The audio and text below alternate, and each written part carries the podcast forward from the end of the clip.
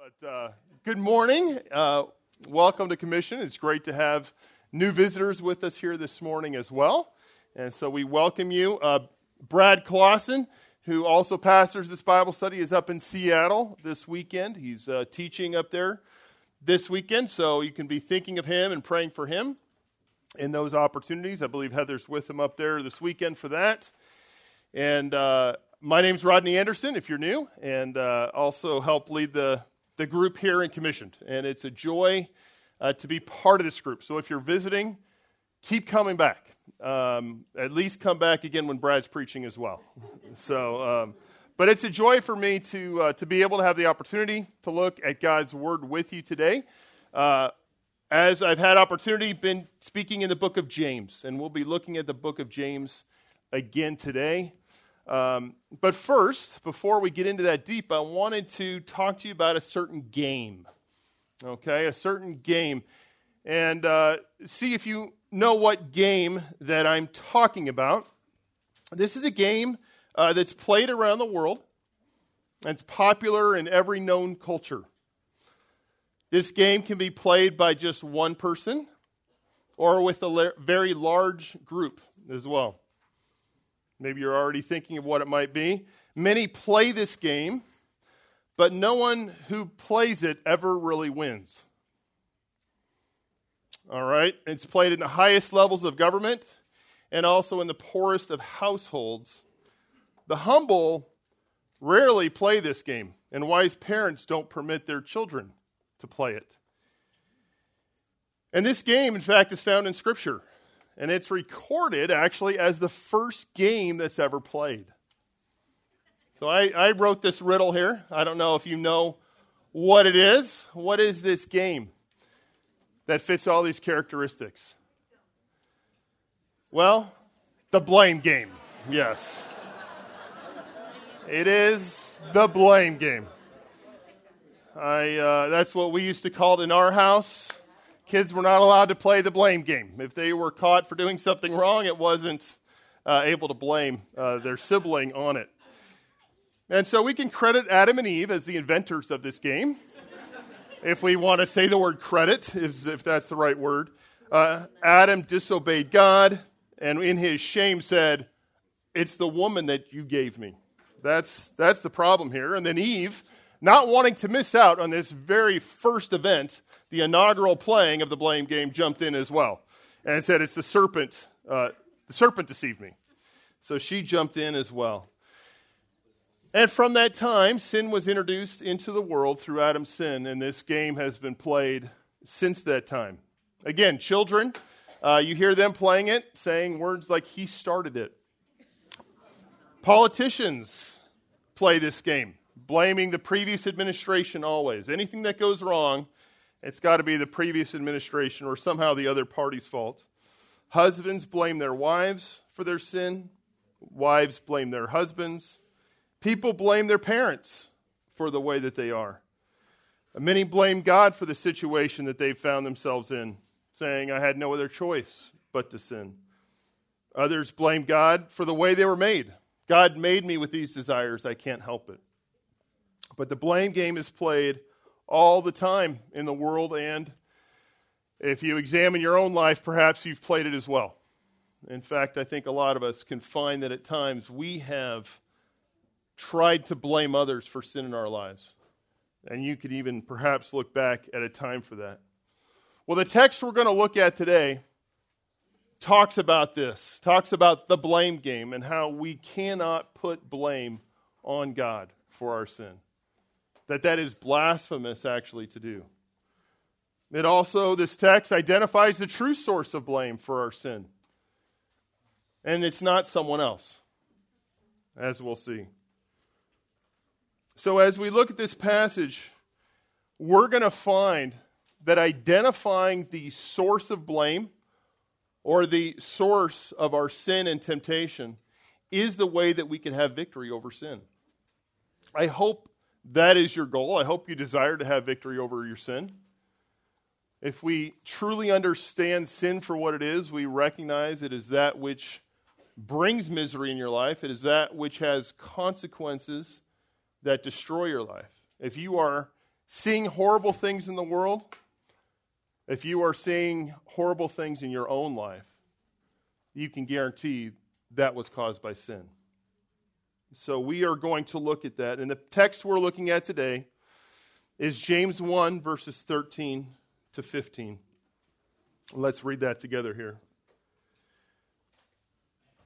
Let no one say when he is tempted, I'm being tempted by God. For God cannot be tempted by evil, and he himself does not tempt anyone. But each one is tempted when he is carried away and enticed by his own lust. And when lust has conceived, it gives birth to sin. And when sin is accomplished, it brings forth death. So, as we see in this passage the source of sin, the first thing we're going to see here, number one, is don't blame God for your sin. Don't blame God for your sin. So, before identifying where blame should go, James makes clear where it doesn't belong. God is not to blame for sin. And this should be self evident that no one should blame God for their sin, and yet it happens all the time. Again, Adam and Eve, the very first people on this earth, blamed God. It's the woman that you put here. People still blame God using a logic as well, God's in control of all things and he brought maybe a trial into my life. In fact, didn't we already see that in James 1, verses 2 to 4? So God's in control. He brought a trial. And if I didn't have this trial or difficulty in my life, I wouldn't have sinned. Therefore, God is to blame for my sin. That's the faulty logic that many go down and begin to blame God for their sin. But we'll see here in this passage that it is wrong on a number of levels. And the first thing we need to see in this passage is this is the wrong statement. It's the wrong statement to make, to say that God is to blame. Verse 13 starts off Let no one say when he is tempted, I am being tempted by God. So let no one say, he starts off. And it's in the present, it's a present imperative with a negative, do not do this. The meaning there, understanding the tense of that verb, is this was going on. This was happening. People were blaming God, the people that James was writing to. He's saying, stop it. Not don't maybe do this, but stop doing what you're doing right now. And I think it's not only the case, the people that James is writing to, but but we could say that today. People need to stop doing that because that is ongoing. It's happening right now. People saying, I'm being tempted by God. But we may say, okay, where does this come from? Um, all of a sudden, this accusation that people are making, I'm being tempted by God, in the flow of what we've been studying. We've been seeing, starting from verse 2, all about trials. Now, it almost seems like this accusation comes out of the blue. Why suddenly is there James addressing this accusation that people are making against God? So, to do that, let's look back at chapter 1 and where we've come so far in our study of James chapter 1. This is an outline of the book of James that we've looked at before. In the book of James, the overall theme of the book of James, as we've discussed, is genuine faith on display. And James gives 13 marks of genuine faith. This is what it looks like, uh, the behavior of a believer looks like. If you truly know and love the Lord, this is how your life will look like. Therefore, it serves to assist us as believers in examining our lives, and if we need to repent, it, it also helps those who don't know if they're saved to say, Am I truly saved? Are these things true in my life? So we see in this, we're still looking at the very first mark of genuine faith, verses 2 to 18. That's genuine faith considers trials as joy. And it's a fairly large section, verses 2 to 18. So we've broken up it in different parts. So we've looked at verses 2 to 4, that we need to think rightly during trials. Verses 5 to 8, pray expectantly during trials. And 9 to 12, maintain perspective during trials. And now we're going to see distinguish accurately between trials and temptations. And we're not going to be able to cover all verses 13 to 18, so we'll just look at 13 to 15 today. But as you see, even in this outline here, he's been talking about trials. Think rightly on trials, pray expectantly during trials, maintain perspective during trials. And now let's talk about temptation. Well, where does this come from? Well, part of the answer to that is understanding the word, the Greek word behind our English words. And the Greek word behind trial or test is the same Greek word as the word for temptation. So, though it seems like he's making maybe a, a shift, he's really following along the same theme here. In verse 2, when he writes, Consider all joy when you encounter various trials, that's our word here. Para is the root of the word, and it's sometimes in noun form. It can be put in a verb form as well. But it's there in verse 2, it's there in verse 12. Blessed is the man who perseveres under trial. And then it shows up repeatedly in verses 13 to 15 in the verb form in these cases. And it's translated here as tempted. So we may say, okay, he's going along the same theme here, but the translators, why did they translate it many times as trials and then translate it as temptation later? How do we understand this shift in meaning? Well, as we can see, the Greek sometimes has one Greek word that has different English um, definitions. So, trial, temptation. It's the same in reverse. We know that with love, right? We use one word, love, and there's multiple Greek words. So this is the same idea, but in reverse, where there's one Greek word, but more English words. So, what do we mean when we distinguish between trials and temptations? And that's important that we're able to know the difference between the two. I think we may instinctively know that, but let's think through it more specifically. When we talk about trials, a trial is to be tested or tried to learn the nature or character of something. So, this is a test, a trial, like a trial run. It's a test that's done to see, okay, what is going to be the result. And when we look at trials in the scripture or tests, we see that God does test people. Testing is something that God does.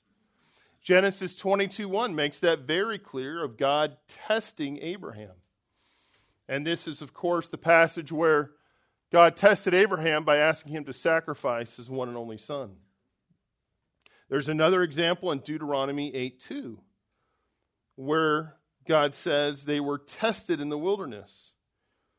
It says, You shall remember all the ways which the Lord your God had led you in the wilderness these 40 years, that he might humble you testing you to know what was in your heart, whether you would keep his commandments or not. So, testing is definitely uh, the realm of God. This is what he does to reveal whether we have genuine faith or not. And that's what we saw in verses 2 to 4 of James chapter 1 as well. That God brings trials and tests into our life to reveal whether we have genuine faith. And so we can rightly see God's work in trials. Temptations, on the other hand, is a bit different. And I think we understand that in our usage of the word. It's to entice someone to improper behavior, would be a very general definition. John Owen uh, gives a more complete definition, saying anything, temptation is anything that, for any reason, exerts a force or influence to seduce or draw the mind and heart of man from the obedience which God requires of him to any kind of sin. so we can see that. It's a force or influence to seduce and draw away the mind and heart of man to any kind of sin. Now, definitionally here, it says anything. But when we think in Scripture of who tempts us, how, where does temptation come from? I think naturally we think of the Satan or the devil, don't we? And rightly so. Satan is called the tempter. In 1 Thessalonians 3 5, he's called the tempter there. And we see Satan in the garden tempting Adam and Eve. We see Satan in the wilderness with Jesus, tempting Jesus to disobey. So we understand that Satan is indeed the tempter, and that is where temptation comes from. But it also comes from the world as well. Now, we could say Satan is behind the world's temptation, and I think that's true to a large extent. But as we think of it, we could think of any anything, whether it's even an object that tempts us, or the world, or Satan himself. We face temptations. We are enticed or induced to do something that does not please God. Now, what's important to understand is there are two kinds of temptation, even. There's an internal temptation and there's external temptation. So we need to be able to understand the difference between that. And I think in a very uh, simple way, we even use that in our, in our common language. We can say, uh, someone may tempt me with a plate of brownies. Say I'm trying to lose weight, and they bring a plate of brownies. They try to tempt me with that. I love brownies. I mean, they're so good. I really, really like brownies. And you get the ice cream, you put the hot fudge on there. It's fantastic. It tempts me. Now, someone may say, I'm going to tempt you with some sour gummy worms. You know what? There's nothing in me that wants a sour gummy worm. They're disgusting. if you think otherwise, I just don't know what to tell you. I pity your soul. No, I, um, my, my kids like sour gummy worms. I know others enjoy those. But I would say, someone may say, I'm tempting you with these sour gummy worms. But those don't tempt me at all. So you can say there may be an external temptation, like, hey, sour gummy worms, you're not supposed to eat these because you're on a diet. And it doesn't tempt me. There's an external temptation that can be there, but no internal temptation. There's nothing in me that is tempted by that. And so we often use terms like that. Now, there's something in me that does, is tempted towards brownies, of course, but not sour gummy worms. So understanding these two things. So, an external temptation is when someone or something outside of us entices us to sin. And again, we talked about Satan being a tempter, and the world might tempt us to sin. But there's also an internal temptation, and that's our heart's desire for something that is sinful. That is when inside of us we long for something. And in a biblical realm, it is we're longing for something that is sinful. And that is an internal temptation that we have. And because we are fallen and we still have indwelling sin, we are internally tempted towards things. We need to fight against it, but that does happen. And it's internal temptation is what the passage we're looking at today talks about and understanding what temptation is and understanding the differences between internal and external temptation is very helpful as we go through this passage and the other the questions that it might bring up. Now again, what is the context here that we find this passage? It's James has been talking about trials and difficulties that people have gone through to test their faith. And there are those who pass the test. And when we pass the test, what? We, we grow in endurance, and endurance results that we may be perfect and complete, lacking in nothing. Spiritual growth. But there are those who fail the test. And those who fail the test, when difficulty comes and they don't have genuine faith, it's very easy to turn around then and blame God. Well, if this difficulty was not here, I would not have sinned. And that's why I responded sinfully. Therefore, God is to blame for what I've done. Now, what James will tell us is hey, that's crazy talk. You can't say that. You can't say that God caused you to sin. God is not even remotely to blame. In this verse, this first part here, in the wrong statement that James points out, he says, Let no one say when he is tempted, I am being tempted by God. And the, The preposition that's used there is even instructive to us. We don't uh, think much of it in English, but by God, by means the cause or reason of something. But this particular preposition in Greek is more, has a remote idea to, to it, or an indirect idea to it. So, what he is saying here is God is not even indirectly or remotely causing you to be tempted. It's not in any way related to God. It's not just denying the direct cause of God in your temptation, but even perhaps an indirectly saying that God caused this temptation. So, this is a wrong statement to make. James says it is, you must stop saying that you're being tempted by God. And he follows that up with the reason why. He says, for or because. Let me tell you why this is the wrong reason.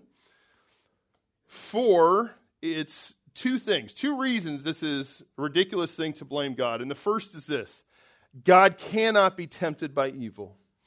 And what he's saying with that is it's incompatible with God's character. To blame God for tempting you to evil is incompatible with God's character. A right understanding of God should prevent a person from ever blaming God for their sin. When we understand who God is and his righteous, holy character, we know he's repulsed by sin. He abhors sin. To say that he's tempting me to sin, well, that's everything that's against who God is. God is a holy God. We read that in Isaiah 6 3 and Revelation 4 8 as well. Holy, holy, holy is the Lord God Almighty. Some of you had heard, perhaps Brad taught on the holiness of God at Men of the Word the other week, and I was able to listen to the podcast or the uh, download of that. It was uh, excellent. And, and understanding God's holiness, this is very important, prevents us from saying that God would ever tempt me to evil. God's holiness consists of two different aspects. One, it's his, his transcendence or his majesty, that God is above all things. He's, he's different than us, he's distinct, he's separate from who we are. And that's part of what it means that God is holy. But the second part that's also important is means that God is morally pure. And his holiness also points to his moral purity, that he has no sin in him at all. I know one Puritan writer wrote that if you consider all of the oceans and say that represents the character of God, and if just one drop was put in there of sin, that it would pollute that entire ocean. That would be a very powerful poison indeed. But God is such that there is not that one drop of sin in all the oceans. There is no wickedness, no evil in him at all. He is a perfectly holy God. Again, it means the transcendent and morally perfect. And as we think of the morally, moral perfection of God and his holiness, we can think of verses like Habakkuk 1.13, where it says, Your eyes are too pure to approve evil. You cannot look on wickedness with favor. God could never approve sin. Throughout the book of Leviticus, many times it says, You shall be holy, for I am holy. Again, pointing to the need for them to live morally righteous. And that's repeated for us in 1 Peter, where it quotes from Leviticus like the Holy One who called you, be holy yourselves in all your behavior. Because it is written, You shall be holy, for I am holy. So again, we see this holiness can refer to moral perfection. And God is a holy God. God cannot be tempted by evil. It's ridiculous to say such a thing. It's unthinkable because his character stands in opposition to everything that is evil. So James says, stop saying that. Stop saying, stop blaming God. God's a holy God. He cannot be tempted by evil. He is separate from evil. But not only do we see it's incompatible with God's character, um, it's also incompatible with God's actions as well. So, the second part of that verse For God cannot be tempted by evil, and he himself does not tempt anyone. And this second part is a corollary of the first. Of course, since he is character is, is perfectly holy and morally perfect, he can't, does not tempt anyone, cannot tempt anyone. But this also points to his actions. This is something he doesn't do. This is not the type of thing that God does. And when we think about what God does in regards to sin, as we look at the testimony of the Old Testament and the New, can we say that, okay, God would tempt someone to evil? Consider God's actions in regard to sin. God sent prophets to warn men about their sin, repeatedly telling them, You must flee from sin. You must put to death the sin in your life. Scripture tells us again and again that God brings judgment on men for their sin. In Romans 2, it talks about you're storing up wrath for yourself in the day of judgment because of sin. If God does these things, would he also tempt someone to sin? Certainly not. And more than both of those is this third one here. God the Father sent his beloved Son to suffer on the cross. And Isaiah 53 says he crushed him, his one and only Son, to pay the penalty of sin. Would God, who sacrificed his own Son to pay for the penalty of sin, be a God who would also tempt us to sin? Certainly not. And to say such a thing does not make any sense at all. So James shuts that down. He says, Do not say that God is tempting you to sin. That is wrong. Well, that leaves us with a question, doesn't it? Okay, well, if that's the wrong person to blame, who can I blame? Uh, I think most people are like, all right, I got to find someone to blame. Uh, it's got to be someone, just, just not me. Well, James tells us that is who to blame. It is you. Our point two is blame yourself for your sin. That's the only place that blame belongs, is on yourself. He starts off in verse 14, but each one is tempted when he is carried away and enticed by his own lust. And now we see the true source of sin. We're going to see here the true source and then the tragic sequence of sin as well. But first, the true source here. Rather than God being the true source, we see that the real source is much closer to home, and that is your own lust. Now, what is lust? Lust, the word here in Greek is epithumia, and it's, it's a strong desire. And this word can be neutral, it can refer to um, a non sinful type of desire, but almost always, except for just a couple exceptions, is used in a negative way in Scripture. Now, today, when we use the word lust, almost always we think of a sexual lust. That's how the word is commonly used today, but it's not limited to that in this passage. It can include that, but it's certainly not limited to that. Lust is more than just sexual desire. Lust refers to any desire or craving for something, number one, that God calls evil.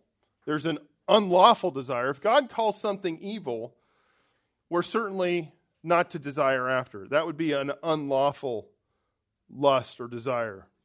Uh, seeking your enemy to fail, uh, seeking uh, physical intimacy with someone who's not your spouse. These are unlawful desires. Desiring that you would be praised above others. That is a sinful desire to have. So that is a lust. But it's also an inordinate desire. A desire that goes beyond what is acceptable to the Lord. So you can have a reasonable desire, a, an amoral, a non sinful desire, such as you desire to have no traffic on the way home. I have that desire every day. Uh, you can desire to have a good meal when you get home. You can desire for your husband to bring you flowers on a weekly basis. These aren't bad desires to have. But it becomes an inordinate desire when we desire that thing so much that that becomes more important than honoring God in that desire.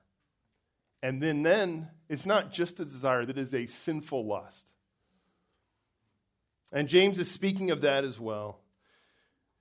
That there is lust in our heart that takes these things that are natural, but when we place them at a high importance and say, I'm willing to even disobey God and act in complaining, in anger, or lying, or in any other way that dishonors Him, that desire has transformed now into a lust, and it's a sinful lust before God.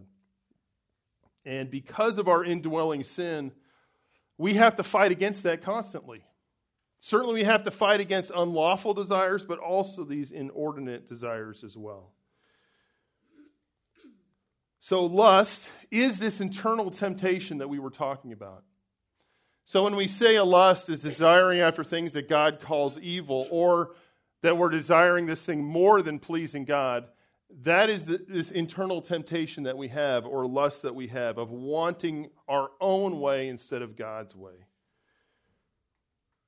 And so when we see here that temptation comes when we're carried away and enticed by our own lust, it's by those sinful desires in our heart.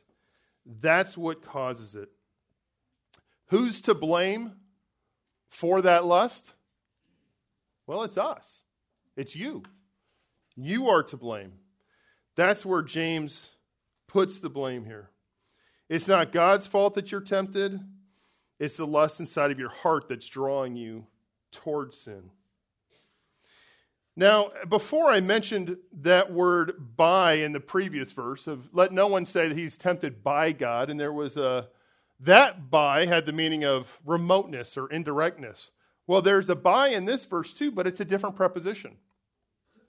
And the by in this verse, it means direct agency, directly caused by. And so James is not saying that uh, your lust plays a part.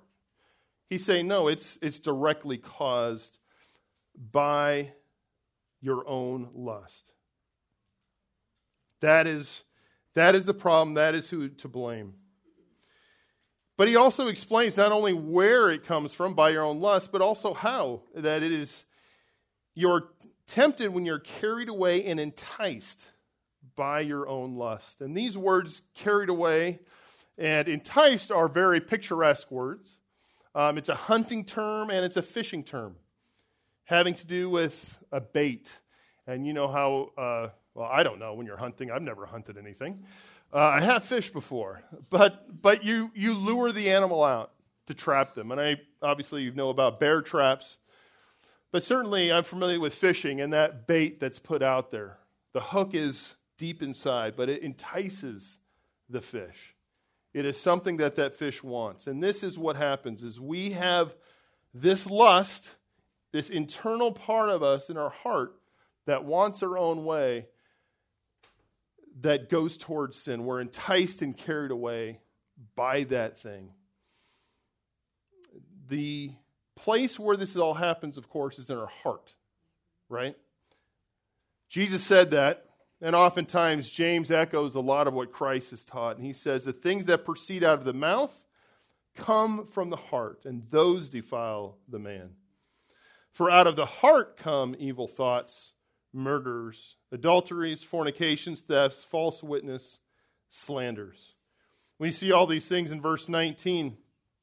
Those are words and actions murders, adulteries, or actions, and of course, uh, false witness, slanders, words, but they all come from one place.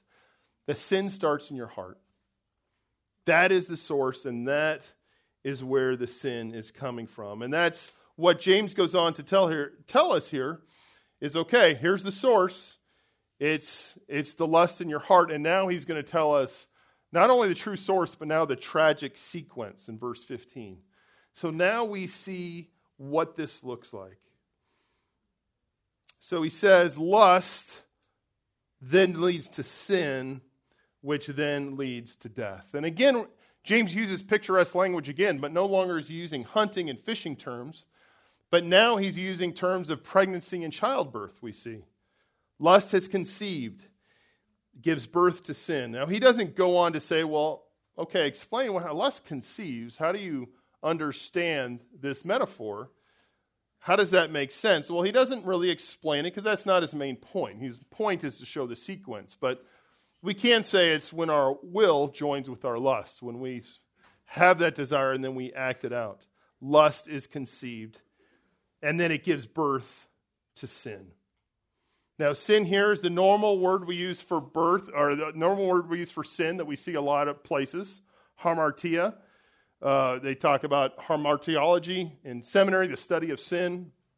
That's the word here, very general term for sin. Um, and what James is saying here is lust will result in sin. Now, what's important to understand in the book of James is how he uses the word sin.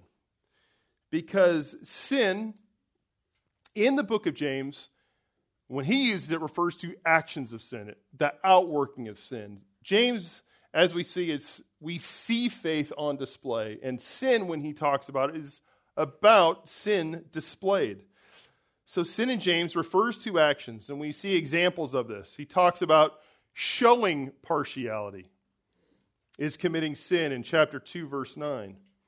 In verse chapter 4 verse 17 not doing the right thing is sin another example in 515 that prayer should be made for the forgiveness of sins committed these point to outward acts of sin and the reason i want to stress that and help you understand that is because some may look at the verse verse 15 and say lust conceives gives birth to sin saying well i guess lust isn't sin then I guess that's okay.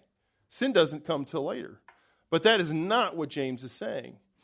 James is saying the outward acts of sin are started by lustful thoughts. And in fact, those lustful thoughts are sin themselves. So we must not mistakenly think that lust is pre sin. Lust is sin, and it will result in sinful actions. James says that is the pattern of things, that is where sin goes. And of course, it does not stop at sin. We see more in verse 15 there. When sin is accomplished, it brings forth death. When it's accomplished, a word meaning full grown, or when it's brought to completion, then sin brings forth or gives birth to death. And that is where sin leads. That is always where sin leads. It leads to death. And we know it leads to physical death, that everyone dies because of the sin in the garden, but it leads to spiritual death as well, a separation from God. And that is an end that none of us want. You do not want to be spiritually dead, to be separated from God, and certainly you do not want eternal separation from God and eternal death. But that is the result of sin, Romans 6:23 reminds us that the wages of sin is death. While the physical realities of physical death are horrible, spiritual death is so much worse. So here we see this progression that James points out. It starts in the heart. It starts with sinful lust that results in sin and then results in death. Not a path we want to go down.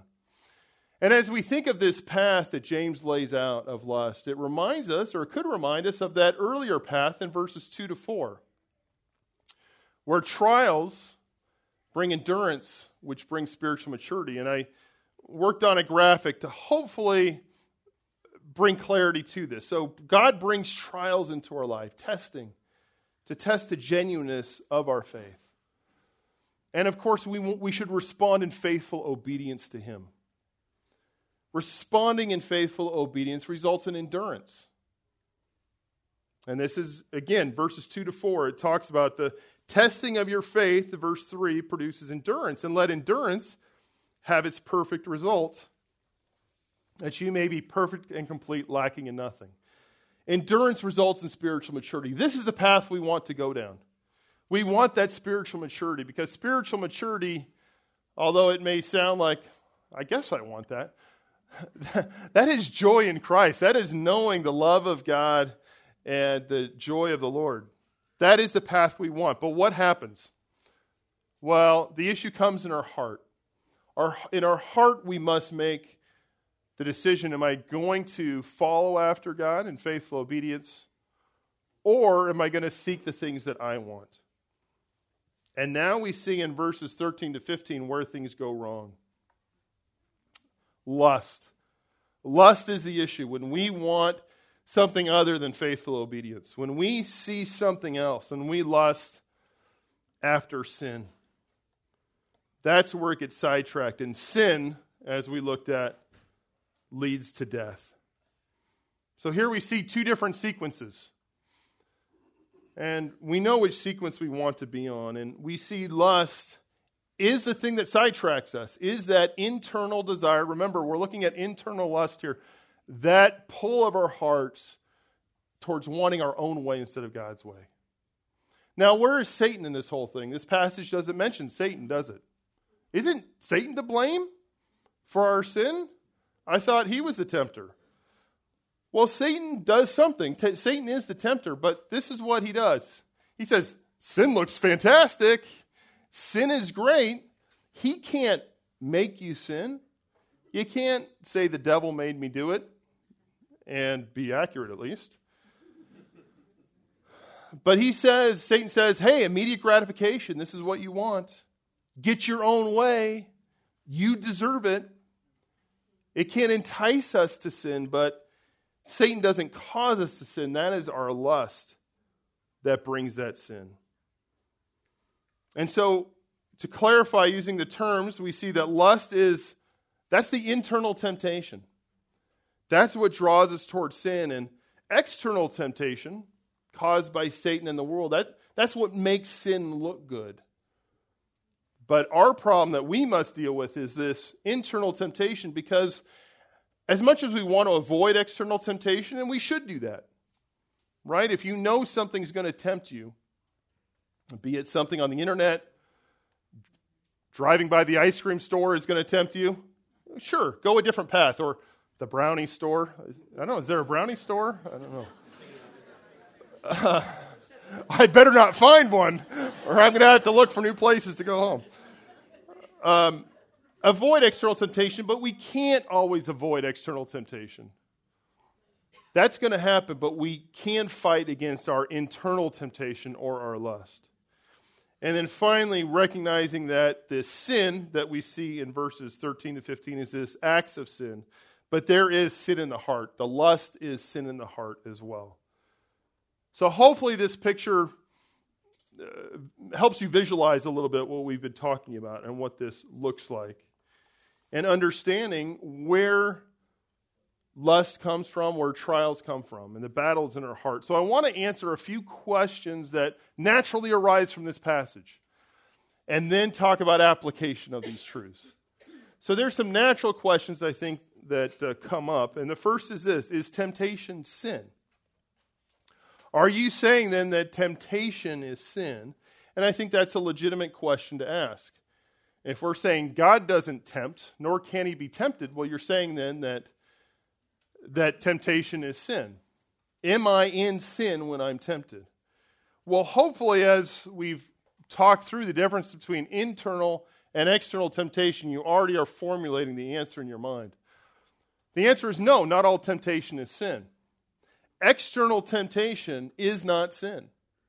That's going to come. And Christ was tempted externally and did not sin. Internal temptation, that lust, when we desire sin, and even in our mind start thinking about that, that is sin. Now, the verse that can help us in this is 1 Corinthians 10 13 which says, No temptation has overtaken you, but such as is common to man. And God is faithful, who will not allow you to be tempted beyond what you are able, but with the temptation will provide the way of escape also, that you will be able to endure it. So praise God that there is no external temptation that we can't avoid or can't not do. Um, we don't have to be sucked in by temptation of Satan or the world. So, not all temptation is sin. External temptation is not sinful. But that internal temptation is what we must fight, and that lusting after things is sin. So, that there is an element that we must. It's not that just the actions alone are sin, but even in the heart can be sinful. Well, a second question that can arise is if according to James 1:13 God can't be tempted, then how do we understand Christ's temptation? Isn't Christ God? Isn't he God in the flesh? So, how does it mean that Christ um, was tempted if God can't be tempted? And that's a very, again, a very legitimate question that we have to answer. We know uh, from Matthew 4 and Luke 4 and Mark 1 all talk about Jesus' temptation. We also know in Hebrews 4:15 speaks of Christ's temptation. We do not have a high priest who cannot sympathize with our weaknesses, but one who has been tempted in all things as we are, yet without sin. So, as we see that, okay, Christ has been tempted in things as we are, and yet without sin, how does this make sense? Well, again, it comes back to uh, the internal and external temptation. And we, the key phrase here, of course, is yet without sin. Christ was tempted, but there was no sin in him. There was nothing in Christ that longed towards pursuing that thing that Satan presented. Satan gave the external temptation. Christ did not have any internal temptation. He never lusted. He never said, I want something more than pleasing the Father. He never said, I know God said that's unlawful, but I want it anyway. That was not in him. He never longed after sin. So, was Christ tempted? Yes. External temptation was there. Satan did tempt him. But did he internally, was he internally tempted? No. He did not. He faced that external, but there was nothing corresponding to that that lured his heart to lust. He was perfectly sinless in heart and deed. Now, again, going back to our chart here, Okay, well, first, when James 1.13 says God cannot be tempted, well, James 1.13, as we said from the beginning, is talking about internal temptation. God can't be tempted. He has no uh, pull towards sin. So we see that in James 1.13, we're talking about that internal temptation. So graphically, again, this is what it looks like for us. That we have this lust that draws us towards sin, that internal temptation that draws us towards sin. But in Christ's case, he didn't have that. There was the external sin was still there. There was the temptation that was still there, but nothing in his heart. There is no lust. There's nothing that's pulling him towards that. And so it was always faithful obedience. It was always endurance. In Christ's case, it wasn't growing in spiritual maturity, but it was proving his holiness. That he never had that drawing away to sin. So we can see, we can make sense now. Okay, God can't be tempted. He doesn't have that internal temptation, but Christ, yes, he was externally tempted by Satan. The third question that could come up is if God doesn't tempt us, why does Jesus teach us to pray, lead me not into temptation? The model prayer that we know, sometimes called the Lord's Prayer or Disciples' Prayer. God encouraged us, Jesus taught us to pray in this way. Well, how are we to understand this? I believe the best way to understand this is this is the prayer of a humble person saying, Lord, do not lead me to a testing where I'm going to fail. I do not want to fail. I do not want to dishonor you in any way. Lord, do not, do not lead me into that trial or testing that will become a temptation for me because I know my own heart and I know my propensity towards sin. And hopefully, we all have that heart where we don't even trust ourselves and say, God, keep me from things that I know might cause me to dishonor you. And thankfully, we have the promise that there's not going to become an external temptation. 1 Corinthians 10 13 again. There will no temptation, but God will, can't provide a way of escape. He'll always provide that way for you. You do not have to sin as a believer. So that is possible, but we shouldn't, because of that promise, think, well, then give me all the temptations in the world because I always will have a way of escape. That's not a humble heart and not recognizing your own weakness. So I think this passage is, is helpful for us to understand the path of temptation and sin. But I don't want just for us to walk away from this passage feeling like, okay, I understand temptation more. But how do we apply this passage? How do we make sure that we take what God is saying here in this text and that our lives change by it? Well, the first point of application we have to make is do not blame God or others for your sin. Even though it's the natural inclination of our hearts to find someone else to sin, and even though blaming God seems like the best way to go, that's blasphemous against his holy character.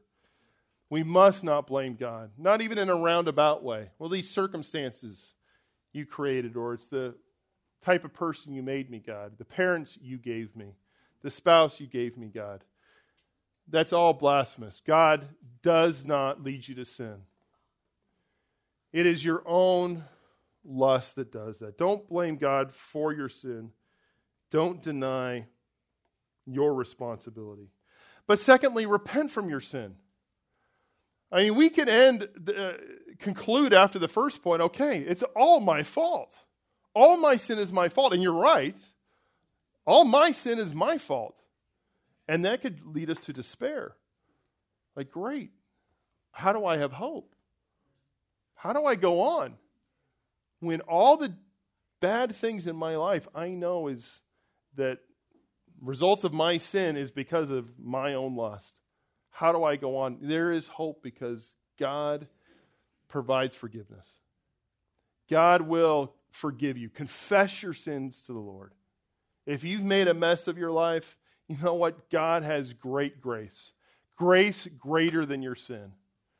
Don't stop at recognizing your sin without following that up by going to God for forgiveness and being changed, being washed clean and made new.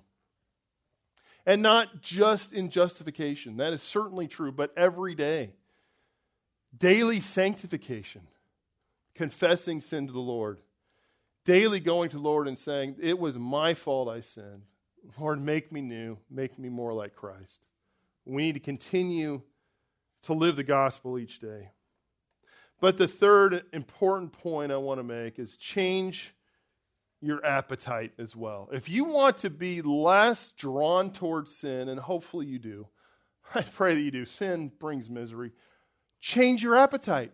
Die to sinful desires and delight in Christ. So, in the silly illustration I gave about gummy worms and brownies, that if I suddenly started hating brownies, you know, my taste changed, I found something much better, and I never wanted to eat them again, then it wouldn't tempt me anymore. You can have a plate of brownies in front of me, and I wouldn't be drawn toward it. May that be the way we are towards sin. It is out there. You think, oh, why would I want that? That's like a sour gummy worm. I don't want that. May that be how sin is in our hearts, that we have no appetite for it. May we see the glories and pleasure and thrones of this world as worth nothing, as worse than nothing. They're rubbish. In fact, they're filthy, stinking, diseased objects that you don't want anymore because it dishonors God. So you don't even want to go near that. That's how Christ saw those things. Like, I don't want, why would I want that? Why would I want something that dishonors God? It's not tempting to me. We need to be more like Christ. May we see sin for what it is. May we see those things that, that look alluring. That's like, oh, you know, uh, someone who's not your spouse, um, telling someone off of, hey, I can get more riches if I just lie on my taxes, whatever it is. And I'm not even interested in that.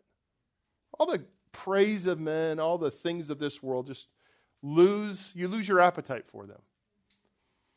if you do that, you're not going to be drawn towards these acts of sin. You kill the lust in your heart, do the battle in the heart. And then it becomes very easy to say no to things.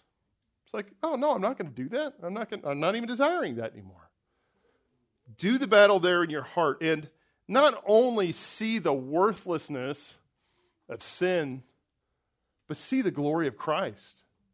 Fill your heart with how wonderful that is.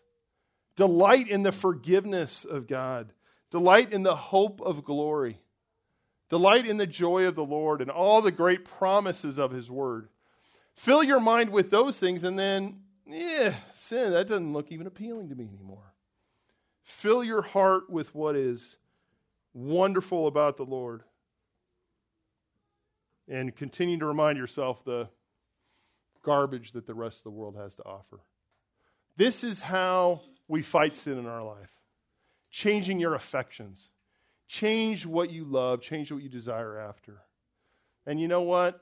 As you go along that path and you put sin out of your life and you're obeying God, you find joy in that. It becomes naturally less and less appealing. You start a pattern in your life of obedience, a pattern of joy in worshiping the Lord, that you'll find yourself um, more easily, day by day, um, rejecting sin and loving Christ. So I urge you, let's, let's go down that path. Let's have our affections on Christ. I'll pray for us here. Lord, we thank you for the truth of your word that you make clear in your word what would otherwise be very confusing to us. And Lord, we thank you that it is so clear what garbage sin is and the destruction that leads to death. Lord, we, we do not want that for ourselves or for anyone else. Lord, and yet Christ leads to joy and obedience to Him. God, give us more of a love for the things of Christ, for the hope of heaven. Lord, for the fellowship of the saints. Give us a love for the, your truth and a distaste for the world, Lord. Make us like Christ, who just desired to please you in all things, God. Lord, may we honor you this week in all things, we pray in the name of Christ. Amen.